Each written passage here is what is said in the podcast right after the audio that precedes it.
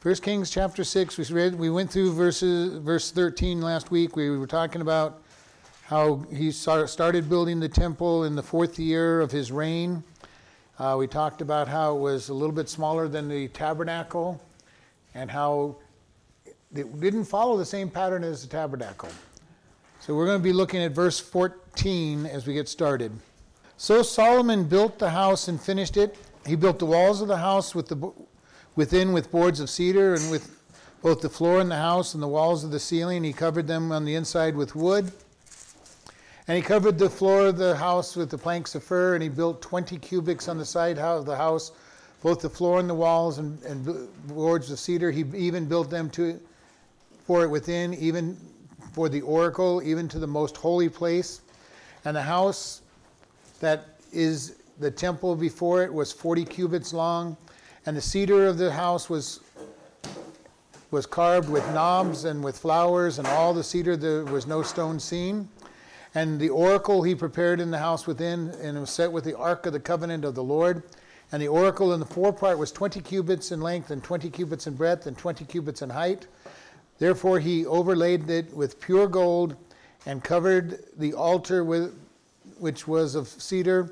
So Solomon overlaid the house within with pure gold, and he made a partition by the chains of the gold before the oracle, oracle, and he laid it with gold, and the whole house overlaid with gold until he had finished all the house.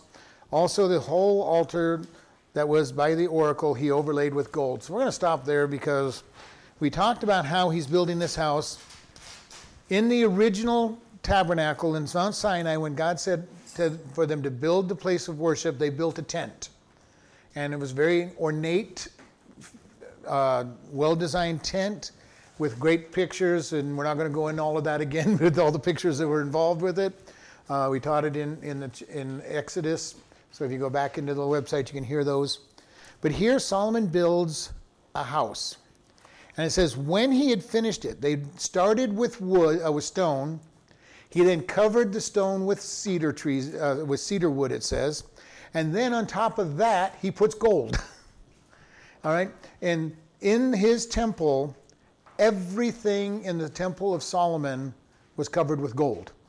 The floors, the walls, the roof, everything. You did not first you didn't see the stones because he covered them with cedar, and then he covered the cedar with gold. so you didn't see the cedar anymore. So this, this building had very large blocks of stone then it was covered with wood, and then he covered it with this cedar. And it says that he built this thing and he'd finished it and he covered everything. And again, the whole process in the original temple was that it was very beautiful and ornate in that it had a picture in everything. And here he builds a 60 cubit by 60 cubit building which is approximately 90 by 90 feet by, by uh, 30 feet. All right, so it's 90 feet long, about 30 feet wide, and it goes up 30 feet. So it's a very tall building. All right, so he builds this, builds this building, and he carves in it what they call knobs or little curly balls and stuff all over the, all over the wood. And uh, he's going to take this wood that he's carved. And he, in verse 18 says he covers all of the stone. No stone is to be seen because of, the, because of this. And then he goes, even unto the oracle, which we talked about, that means the Holy of Holies. And the Holy of Holies was the place where the Ark of the Covenant is going to sit. It's where God, God's presence filled, and the priest could go into the Holy of Holies once a year on Yom Kippur with the, with the blood offering for the, for the sin of the people. And if he had not properly prom, uh, confessed his sins before he went in and offered the sacrifice, he could be struck dead. And that was always a concern for that priest. It was a great honor to go into the Holy of Holies. In the scriptures, nobody ever died. But it, is a, it, it was something that God said, beware. Beware if you went into the temple un, unrighteous, you could be struck dead. Now, we do know that Abinadab and Abihu, on the very opening day of the tabernacle, didn't do things the right way, and God struck them with uh, fire from, uh, from, the, from, from the sky and burnt them up. So because they didn't, not because they were in the Holy of Holies, but they, they did things their way. And most people think that they'd come in to worship God drunk and, and were arrogant and trying to do things their way. And God said, fine, you're doing it your way, and, and you lost your life. And they literally were burnt up. So God can be very severe in his judgments.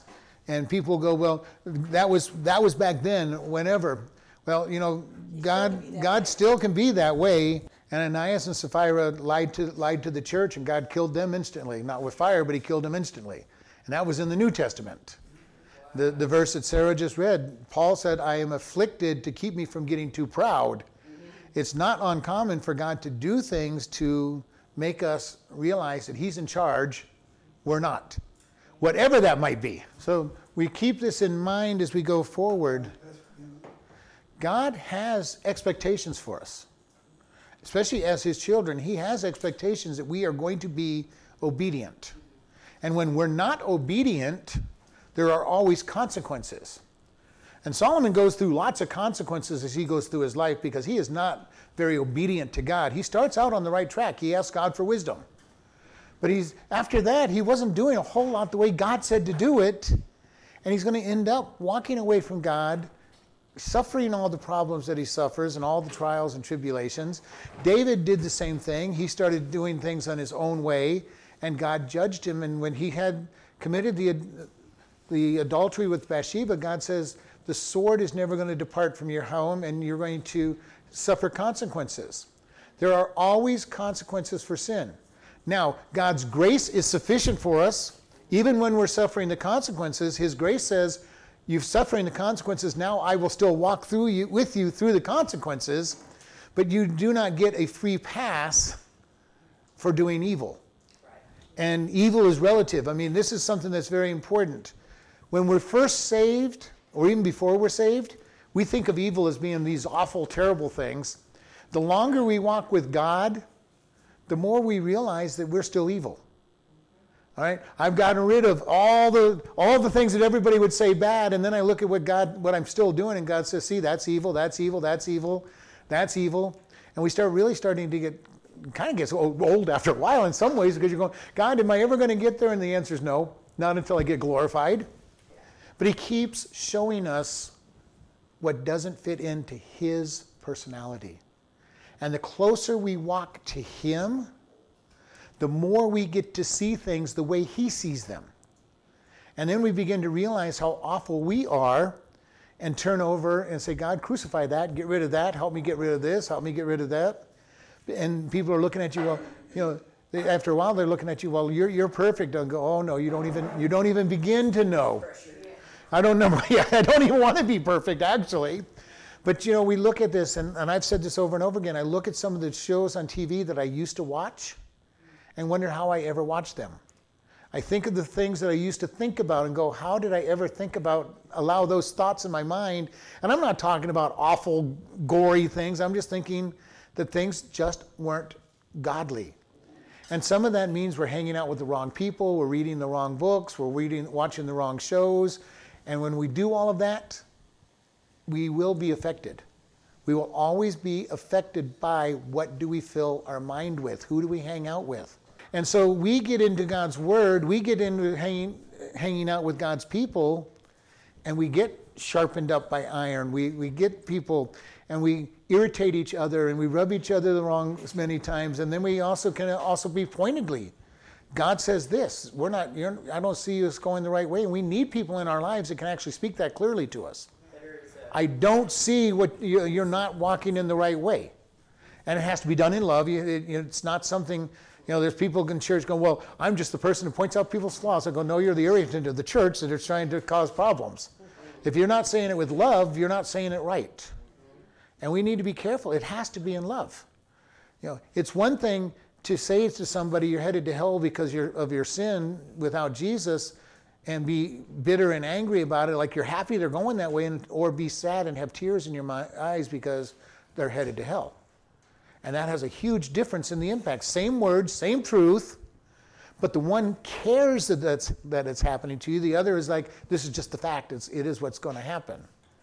And we need to be in Christ loving with God's love. Jesus spoke some very hard things to people, but it was always with love and compassion. You know, his goal was that nobody went to hell. That's God's goal, is that nobody goes to hell. Now, a lot of people, and even the majority of people, are going to go to hell for rejecting Jesus Christ. But God's heart is that all would come to him. And he doesn't want to lose anybody. So we're back at the temple here, and he, and he builds up this temple, and he goes up to the oracle, and the oracle is the Holy of Holies, we mentioned. And the front part, and the Holy of Holies measures 20 cubits by 20 cubits by 20 cubits, which is about 30 feet by 30 feet by 30 feet. So we have this huge room of 30 feet cubed. And all that it has in it is the Ark of the Covenant with the mercy seat on top of that. And that's all that's in this big room. The mercy seat and the Ark of the Covenant. Huh? Well, whatever was in the mer- covenant, Ark of the Covenant. So the Ark of the Covenant was a box made out of gopher wood covered with gold. And on top of that box sat the mercy seat, which was a gold cover with angels with cherubims whose wings re- reached over and touched in the center of the mercy seat. Inside the Ark of the, Ark of the Covenant, originally, was the pot, a, a pot of manna from the wandering, the rod of Aaron that budded, and the Ten Commandments that God wrote with his finger. Those uh, were inside the Ark of the Covenant. But inside the ark, that represented God's laws and his provision and over that was called the mercy seat. That is where God said, I sit on top of the law with mercy. But God's mercy says, You're my children. I'm going to give you life. I'm going to give you my righteousness. I'm going to give you all the blessings of heaven for being in Christ. The law convinces us that we deserve punishment, and it, is, it has its place. We deserve punishment because of our sin. God is righteous, He is holy, and He decides because of His love for us, Jesus comes to this world, dies for our sin, the blood covers our sins, and He gives us mercy and grace. Grace is getting what we don't deserve, mercy is not getting what we deserve. God does not give us what we deserve when we are in Christ because he says, I have mercy on you. And then on top of all that, he gives us every blessing under, that he has. He makes us his children. He adopts us. He, he clothes us in the righteousness of Christ. He brings us and crucifies our flesh and gives us the strength to walk through him. And he gives us all of these blessings because of who he is and how much he loves us. All because of the death of Jesus Christ and our acceptance of that death and saying, God, make I want to make you my Lord. And he comes in, and the mercy seat is that place where God's presence dwelt. God would meet the priest in the Holy of Holies. Now, the good news for us when Jesus died on the cross, the temple, the veil in the temple was torn in half. Why was that? God was no longer limited to the Holy of Holies where we could not go. He was now able to be seen by all because Jesus made the provision for us to have God indwelling us and get all the strength of God. Sarah's, Sarah read this, and I love. I'm going to go back to that because I want to read the whole thing. That she didn't read all of it. I'm going to read some of it she didn't read. But you, but you only took five minutes, five minutes of your time limit. So, but that's okay. For such a one as I, in ver, uh, second, second Chronicles 12, verse 5. I'm going to start at verse 5. Corinthians. Uh, Corinthians. For Second Corinthians 12, starting at verse 5. For such a one as I glory, yet of myself I will not glory, but in my infirmity. So God, Paul is saying, I want to glory in my weakness. But though I would desire to glory, I shall, be a, I shall not be a fool, for I will say the truth, but now I forbear, lest any man should think that me above that which he should see me to be, or that he heareth me. So Paul's saying, I, I have things to glory in, but I don't want people to think special of me. This is something that we have to be careful of. We're not to be standing up and saying, Look at me. Our tendency as human beings, many times, is one or the other. We're either so proud we want everybody looking, or we go way too far the other way, which is just as bad because we're saying, Look at me, look how humble I am, which is pride.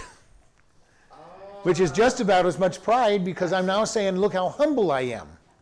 So Paul is saying, I don't want people to pay attention to me. All right? And lest I should be exalted above measure with the abundance of revelation, there was given to me a thorn in the flesh, a messenger of Satan to buffet me, lest I should be exalted. So Paul says, Paul says, I have great, Paul is really saying, I have great desire to be, be proud, and God is making sure that I don't get proud. Mm-hmm. And we don't know what we don't know what the thorn in the flesh was. Some people believe it was eye problems. Uh, some people believe that he just was because he had been stoned and had suffered so bad that he had some major physical ailment. Uh, the description of him was that he wasn't a very good-looking man and had a squeaky voice. He was not somebody that people wanted to be around, but the Word of God was powerful, and people wanted to be hearing the Word. And it says, For this thing I besought the Lord three times that he might depart, and, and God said to him, My grace is sufficient. This is important for us when we want desperately to get out of something that God has put us in. God is usually just going to say, Be patient, my grace is sufficient. Paul, the Apostle Paul. So he's saying, God's grace. You know, the good news is when we finally start really understanding that God's grace is sufficient, the problems usually start disappearing, or at least my perception of the problem disappears because I'm now co- concentrating on God. Yep. And sometimes I'm not so sure that the problem disappears, but my attitude toward the problem disappears. And I know that it starts out more that way. It starts out more with me and my attitude toward the problem stops. But I think eventually God takes the problem away as well because it's not a problem anymore. So he doesn't need to have that test. He doesn't need your grace. He doesn't need to be dumping anything on you because you are so resting in God. How do we want to have victory? We rest in God and let His victory, His grace satisfy. Is it easy? No. Is it easy? Yes. It is both. It's easy because all I've got to do is surrender and rest in Him. But resting is not, not, not just stopping and resting in Him is not easy. The answer is easy. Just stop and surrender. Doing it is not as easy because our flesh gets involved and we'll hear, we'll hear ourselves saying, well, what, what do I got to do in this part? What have I got, you know, what, what, what is my part in this? Nothing. Your part is to just surrender and stop. And you've all heard me say, you know, when people say, well, I'm trying hard to live the Christian life, I will tell people, quit trying. Let God crucify your flesh, let Him live through you, draw close to Him, and as you draw close to Him, He will change you. You know, the, there's an adage out there: birds of a feather flock together, and you become like who you like who you hang out with. If I'm hanging out with God, I'm going to become like God. Will I be perfect? Never. I'll never become perfect in this lifetime. But I can become more like Him. I can become more loving. I can become more merciful. I can become more kind and forgiving and show more love by drawing closer to Him. He makes me like Him. The way to victory with God is to just stop and let Him change you. The Holy Spirit envelops us and comes into us, and He changes us to be like Him. All right? Now, it doesn't mean I don't I go out and purposely try to sin and all that, but I don't also sit there and try to struggle, you know, what do I do now? What do I do now? What do I do now? You know, the, during the 70s and 80s, there's a big movement of WWJD. What would Jesus do? It was a great movement. It was a great idea. What would Jesus do? But if you had to think about what would Jesus do after every decision, you weren't close enough to him to be living the right way. The closer you drew to him, the more you started acting the way Jesus would act. But if I'm sitting there filling my mind with all the garbage on television and bad books and bad thoughts, I am not going to become like Jesus. If I'm spending time in God's Word, listening to godly music, watching godly shows, being with godly people, I am going to become more like him and become more naturally like him. We were created to be perfect, but Adam and Eve sinned and brought, and brought destruction into this world. So now we have a sin nature that wants to fight godliness. You know, and we all have a really big problem. We have the lust of the flesh, the lust of the eyes, and the lust and the pride of life. Satan did not even have to come around to get us to sin. We will sin without him. We will sin without being tempted because our eyes say, Wow, I want. Doesn't matter what it is you want. God says, Your eyes will say, I want. Your flesh wants. your flesh wants, whatever it might be. I'm not, I'm not even going to go into. I'm not even going to go into all the things your flesh can want. To like, you know, that's a design flaw God. His design is and he just. It's a sin flaw. Yeah, it's. It, It's not a design flaw. It's a sin flaw. well, that's okay. You're right. I'm just like, you know, it's like it's just. A, I don't know how to put it, but it just. It, But because of our lusts and our pride of our, and then we have our pride of life. How many times do we get in trouble because of pride? This person didn't do what I wanted them to do. They didn't speak to me the way I wanted them to speak. They didn't, they didn't say what I wanted them to say. The pride of life gets us in trouble so often. You know, we have a problem with what we see and our desires. We have the fleshly desires that we want to use inordinately. I mean, there's nothing wrong with eating. But if you're a glutton, there's a problem. yeah. Right? There's no problem with sex inside of the, inside of marriage, but if we go outside of marriage to fill that appetite, it's wrong. And it goes all the way down the path. God never says that somebody can't drink, but somebody who drinks to excess is a drunk, and that's a problem. That is the one thing he says, don't do. All right? Now, many people can't drink without going to excess, so they shouldn't be drinking at all. But, you know, each one of these things are things that the, that the body can even need. You know, we need to eat. Okay? Do we need, do, do, do we need to eat all the time? No. Do we need to eat until we can't walk anymore at a, at a meal? No. But you know, these are the things that happen. If we do things in moderation, the way God has designed them, and properly, the way God says to, they're not a problem. But because of our sin nature, we take the lusts of the, the desires of the flesh and go too far. And then we have the lust of the eyes. You know, all the things that we want. You know, and it leads to envy, it leads to greed. You know, I don't have as much money as that person does, so I've got a problem. I don't have as nice a nice a property as they have. I don't have I don't have whatever. Okay? And then we get into the, the actual the lustful thoughts that go along with things as well. So we have all of that, and then pride. Pride that will take us down. Paul is saying all of this that God has given him a thorn to keep him humble. God uses the battles that we have to grow us. And there are script, you know, the, my, my saying up there is beautiful one I heard last month. You have to be in the battle to overcome. All right? We cannot win a battle if we're not in the battle. And, you know, he, he went on and it was a great picture, you know, sport, all sports teams on the very first day of the season are, are zero and zero. They're undefeated. They're also unvictorious. they have not been tried. God knows that we need to be tried. The only way to get through the trials is to turn to Him and say, God, you are my victory. Without you, I can do nothing. And that's what Paul says that without God, we can do nothing. And we need to really fully understand that. You know, and sometimes we get into this habit thinking, well, you know, I can do this. I, I've been victorious before. I can get over this victory, this problem without God. You know, if you get to that point, you're in trouble. When I get to that point, I'm in trouble. And I get there in various areas in my life. I get there every once in a while and say, I can do this. God, I don't need, I don't need you for this problem.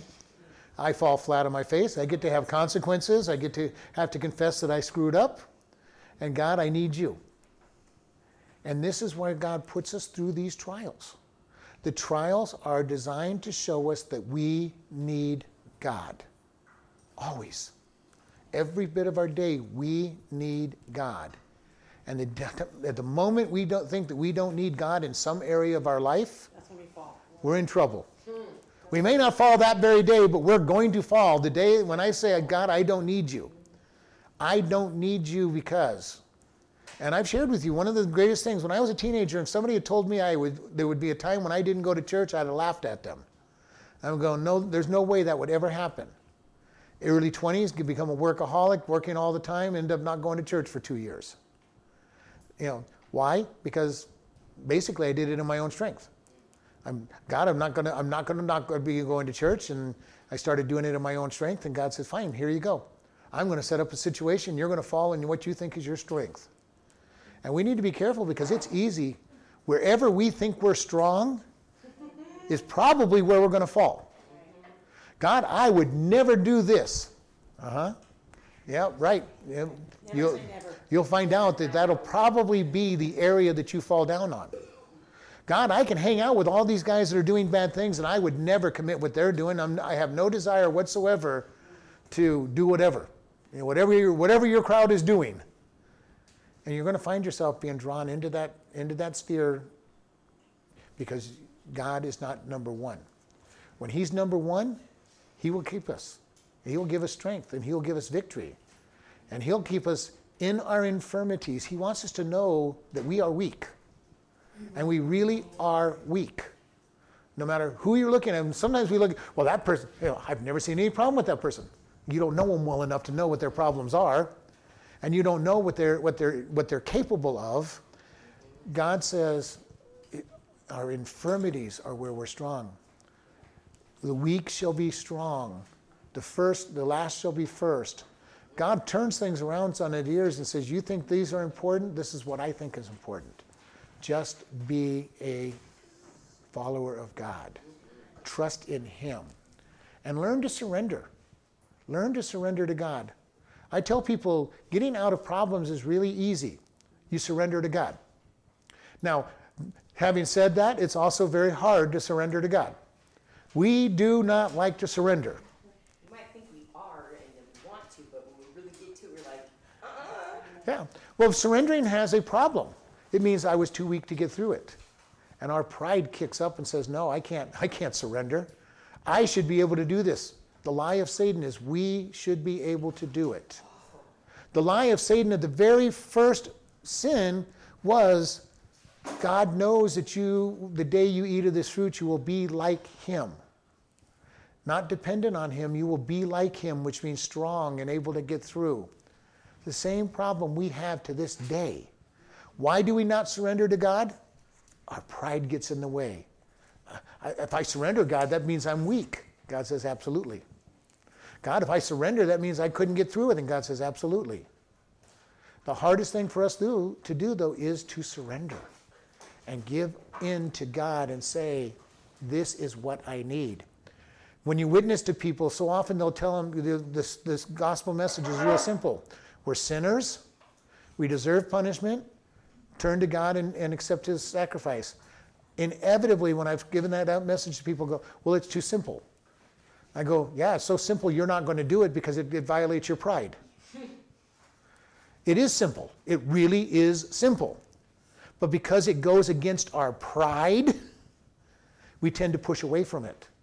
Uh, nope, can't do that. I have to. I have to have some part in this salvation, God. You know, and God says, "No, I did it. Jesus had to come to this earth because we could not have a part in our salvation. We could not pay the debt that, that we owed God. So Jesus came and paid it for us. And when we surrender to Him and get rid of our pride, he says, this, I will make you my child and I will give you the strength to get through it. And it's tough. Our entire life is going to be spent learning to surrender. And when we think we've learned to surrender, He'll give us another area to learn to surrender in, and then He'll give us another area to learn to surrender in, and then He'll show us we haven't surrendered enough in another area that we thought we were really good in, and say, I want you to surrender even more. You know, quit, you know, quit just coming out with your hand, you know, don't keep, you don't stand there with your hands up. Come out of the building with your hands up. And we're sitting there, I've surrendered, I've surrendered, I'm done. And God says, No, come out. come out. And he, does, and he does that. He takes our first steps. He will take our first steps and says, Okay, you've done a good, you start, you've got a good start. And then he'll push for the next start, and the next start, and the next place. He does recognize that we are sinners and that we are hesitant to give up our pride. And He will work on bringing us and saying, here's the next part for you to work on. Here's the next part for you to work on. And the closer we draw to Him, the more we see how awful our sin is. And this is where it really gets interesting because when we first get saved, we're thinking about our alcohol, our temper, our whatever our problems are. We're thinking of those really big problems. You start walking with God for, for a couple of decades, and all of a sudden you're going, wow, I had a really bad thought. Didn't act on it, but I was really angry there, and I shouldn't, didn't really have a reason to be angry. And we start realizing that's just as bad as back, back when I used to act it out. You know, when I, when I used to beat the person up instead of just have the thought. You know, and you start realizing, wow, God is just as, as heartbroken when I have the thought as when I acted it out. Now, would we have ever been able to change if he's tried to say, okay, while you're still acting out, I'm, I'm going to deal with your thoughts? We weren't ready to deal with those. We were still having trouble with the actions. And God is saying, as we grow with Him, He starts saying, okay, let's start looking at the motive. Why did you do what you did? You know, for, for us, we're, we're just happy we go to church. You know, you know, and then we can go, hey, I, I, I went to church every, every day, every, every week last month. I went to church, and we're happy about it. I went to church every time the doors were open. Good starting place. Good place to start. Being with God's people is going to be a helpful thing. But if I'm going there just so I can say I went to church, that's not a good reason to go to church. I love being with God's people. I love it. I can't think of anything I'd rather be is with God's people, being able to minister with God's people and share with God's people and be loved by God's people and love them. Nothing else I can picture in my mind. My goal of going to church, my goal is not do I go to church or not? It's like, I better be in the hospital, which is the only day that I've missed outside of a vacation in this church in the last eight years was when I was in the hospital. Because my goal when I wake up is if it's Sunday morning, Wednesday night, Thursday night, I'm going to church. I'm going to church. Am I growing with God's people? Why am I going? You know, can we just skip reading God's word and not have a problem with it? Or do we really have to read it every day because I need it?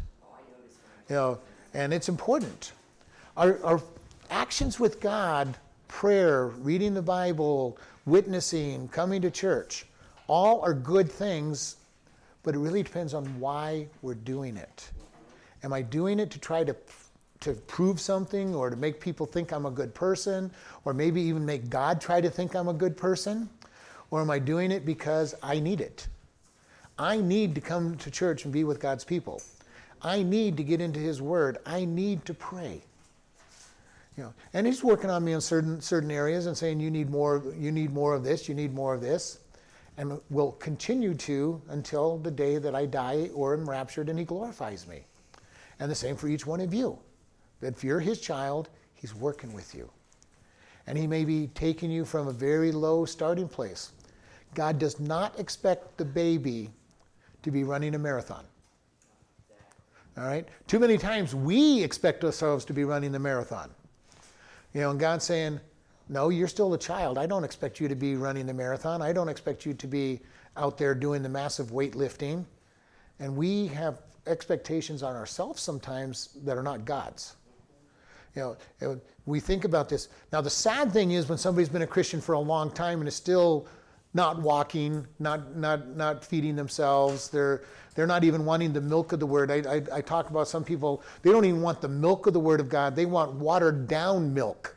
So, so watered down that they're drinking water, they're not even getting anything to satisfy themselves. And there is a place for that, maybe, but not when you've been walking with God for years and decades. You should be at that point, as Paul said to Timothy, you're training people up that can actually train other people. Our goal is to be able to teach others. Now, does that mean I expect somebody the minute they get saved to go out and start teaching people? Absolutely not. I want people to learn how to handle the Word of God and to be able to, to read and understand God's Word. But there has to be a point where people start stepping out and doing more to serve God. And uh, the hope is that you'll do it on your own, but we'll, we're going to try to push it back as now. We're going to try to push people into doing things and say, What are you doing? What are you doing for God? Solomon builds a temple, mostly because his dad wanted it built. All right. I think he's honored to build it, but his dad is the one that made the plans. His dad is the one that put billions of dollars, the equivalent of billions of dollars of, in, in materials together. He handed it all to Solomon and say, okay, God says you get to build this.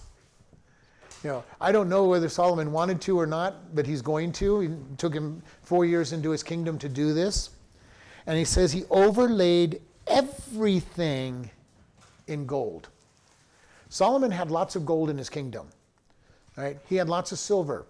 Later on, we're going to read a verse that says that silver was as dust in, the, in Jerusalem in those days, which means it was worthless.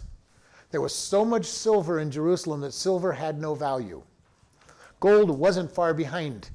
And he's using it to, to, to cover everything in the temple.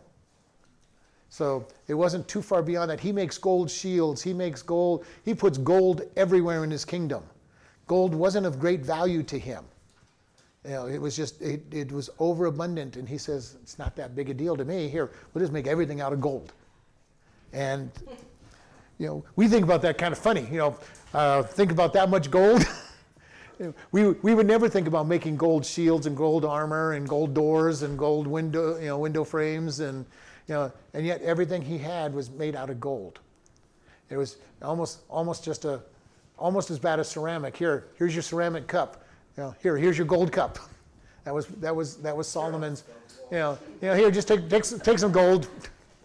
Take some gold, it's nothing. And that is his attitude toward this. Now, he, non, he understands it's precious. He's going to cover the entire tavern, uh, temple with it. But it was not that great a deal to him. I don't know, I don't know what else he could have covered it with, because gold, gold is a precious, precious thing. And the ark is covered in gold, the uh, incense burner is covered with gold, the, the uh, menorah is covered with gold, the altar of showbread is covered with gold. I mean, everything's covered with gold originally, but in Solomon's temple, he covers the floor, the, the walls, and everything else. Everything, everything. Uh, it is gold. Uh, this room, if you think about this room when you walked into it, it had to be uh, very hard on the eyes. Everything is gold. Your walls, floor, ceiling, and all the furniture is gold. Uh, it would be very hard. I can't imagine what that room would have really looked like. And if it was polished gold, it would be even worse. Because what light, little light you did have from the menorah and from the windows was being reflected all over the place. It was all being reflected all over the place. It would have been very hard to walk in. And uh, I don't know. It's supposed to be one of the greatest wonders, but I can't, I can't really picture walking into a room of nothing but gold where the furniture is gold, the walls are gold, the floors are gold, the roof is gold, everything's gold, would be awfully hard. He laid everything out. He's ornately designed on this. Verse 22, uh, 23. And within the oracle, the Holy of Holies, he made two cherubim of, of olive tree, each 10 cubits high. Five cubits was, was, was the one wing of the cherub, and five cubits on the other wing of the cherub. From the uttermost part of the one wing to the uttermost uh, part of the other were ten cubits. And the other cherub was ten cubits. Both the cherub, cherubim were of one measure and one size. The height of the cherubim was ten cubits, and so was the other. So he's making cherubim are angels. So he's making a 10 foot tall cherubim with a 10 foot wingspan. So it says later on in here that the wings touched from one wall to the other and they touched each other over the center of the ark. It must have been very interesting and interesting in picture. Uh, I don't know how well it stood out from the rest of the gold. now, note though, in this particular one, he didn't start with cedar like the other stuff or even fir trees. He started out with an olive tree olive, the olive tree represents Israel. And then, so he's having the olive tree representing Israel covered by deity with gold, covering the ark of the covenant and the mercy seat. This one actually has some picture in it that is kind of interesting because Israel is represented by the olive tree in the, in the Holy of Holy place, covered by the deity of Christ, the deity of God. brought in one beautiful picture. The rest of it, he's lost all the other pictures, but this one he's got the picture of. He's got Israel represented in the Holy of Holies, in the olive tree, covered with God's righteousness, standing on the mercy seat, getting what they don't deserve. You know, what a beautiful picture that one is. The cedar, I don't know what all that is all about. He just had cedar. He liked cedar apparently. But here we see 20 foot, the two cherubim end up with a 20 foot wingspan, or 20 cubit wingspan, from one wall to the other wall. About a, about a foot and a half is a cubit. So they're 15 feet tall, 15 feet, feet tall, 15 feet wide. And he set the cherubim within the inner house, or the Holy of Holies, and they stretched forth their wings of the cherubim so that the wing of one touched one wall and the wing of the other touched the other wall. And their wings touched one another in the midst of the house, right over the ark, right over the mercy seat. Their wings touched, just as they were supposed to in the original design of the mercy seat. And he overlaid the cherubim with gold. And he covered all the walls of the house around about with carved figures of cherubim and palm trees and great open flowers within and without. So he had people etch the gold with pictures of cherubim, palm trees, and flowers. So he's etching these into the gold. Now remember, in the cedar, he's already put in bowls and everything. So when they're covered, there's going to be some uh, relief coming out. It's not just a flat surface on those walls. This one, he's got a flat wall and he's etching in these patterns into it. Pi- Picture, patterns of the cherubim, pa- patterns of the, of the uh, palm trees and flowers. And he did it within and without, so both sides of the wall. So it's, he's got engravings all over it. Now, I don't know how deep those engravings went. I don't know how, how much they would have broken up the wall. I'm, I mean, I'm sure that's what they did. And I'm sure that these engravings were not just little etchings, they were probably literally carved into the gold on the wall, which now would make it a little, little more pretty. It's not just a solid gold wall. It's here's a palm tree and a cherubim and all these things actually carved into the wall, which would give it pattern. He's trying to make it pretty. He's trying to make it. We're talking about some of these places nobody's going to see. The Holy of Holies nobody sees, other than God and the, and the high priest once a year. Even the holy place isn't going to be seen by very many people. It's seen by the priests as they come in and light the, keep the menorah filled and put the showbread on and, keep, and light the altar of incense. The people never see this. The priests get to see this. Now, on the outside part, because it says within and without, they're going to get to see the exterior of the building, all carved and, and ornate and pretty. Uh, so, yes, he's doing it to make, he is doing it with the right attitude to, to glorify God. In the, in the Middle Ages, great cathedrals were built for, to glorify God, supposedly. And that's what they said. They were, they were being built so that God would be glorified because of the in, ornate design of the building. Now, in Christianity, we have gone back and forth between extreme austerity. You don't want any, any fanciness at all because God is, you know, we don't want to be using God's money to do anything. And then to the other extreme of we want to show God our, our, total love and abundance and show Him, show, show him through great wealth and, and honor what we have. And then we go, go back the other way and start going back to, you know, very ornate, uh, non ornate. Uh, for a long time in America, we have been in the non ornate. No stone, no, no stained glass windows, no, no pews, just, you know, put some chairs out there and let people, let people worship God. Wasn't so long ago, though, that we were building cathedrals with stained glass windows and, and carved pews and all these and all these beauty. And the goal was to not say, "Look how much we have," but God, you are worth you are worth this much to us. All right, and we go back and forth, and there's not good or bad in either one. All right, it's just what do we do? And both sides look down on the other. Those who, when you're in this really austere, like, well, how could you have wasted so much money on your on your building? And then we're building for God. We look back like, wow, you guys cared that little for God that you didn't, you couldn't you couldn't make a nice building. You know, both sides have their problems. Both sides have their advantage. Our goal is just worship. Worship God. And this is something that is very important in our day. One of the problems in the church in America is too many people are worried about how do we worship. What songs do we sing? You know, am I being entertained when I go to church? The question is, who cares? Why am I going to church? I'm going to church to worship God. And if my focus isn't on God, then I'm there for the wrong reasons. Does that mean I can't enjoy the music and have fun with the music? No. But if I'm going there only because of the music, I'm there for the wrong reasons. And I like, I like both sides of the music. I like hymns and I like the, the contemporary music as long as it honors God and we're worshiping. You know, so the key is are we worshiping? If it's all hymns and we're worshiping, fine. If it's all all choruses and we're worshiping, fine. I like the mix because I like I grew up in the church. I grew up with hymns, so I don't I like the hymns. I like the power of the hymns. But I also like the choruses, some of the choruses that are being sung. But the whole point is, are we worshiping? Are we worshiping?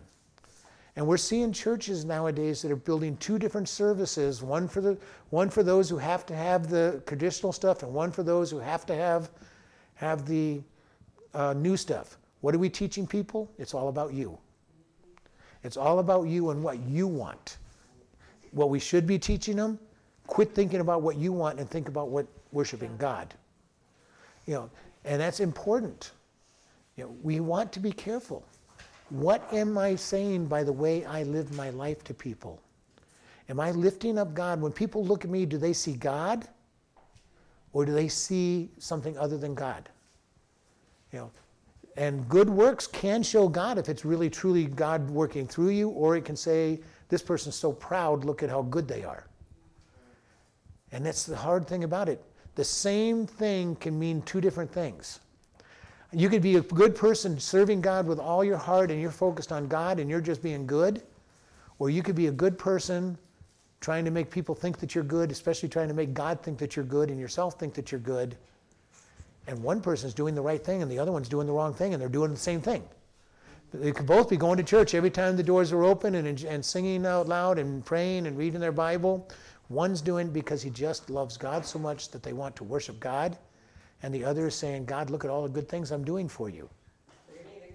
And God says, Well, I don't care about those things because you're not doing it with the right attitude, the right heart. All of it comes down to what is God doing in us? and through us. Because if I'm trying to do for Him, God says, Your flesh isn't going to work. You know, Isaiah says, For all your righteousness is filthy rags. All the good things that we can do in God's, apparent, in God's eyes doesn't mean a thing if it's done in my strength. When people go on the white throne judgment to be judged by God and be sent into hell, they are not being sent into hell because of their sin. Jesus paid for the sin. They're going to be standing at God's white throne judgment in their righteous, their own righteous, filthy rags, and God's going to say, "Sorry, not not good enough." Because they're going to go, and they're going to go up there because you witness to people and go, "Well, I hope I'm good enough to go to heaven." You're not. Plain and simple, you're not.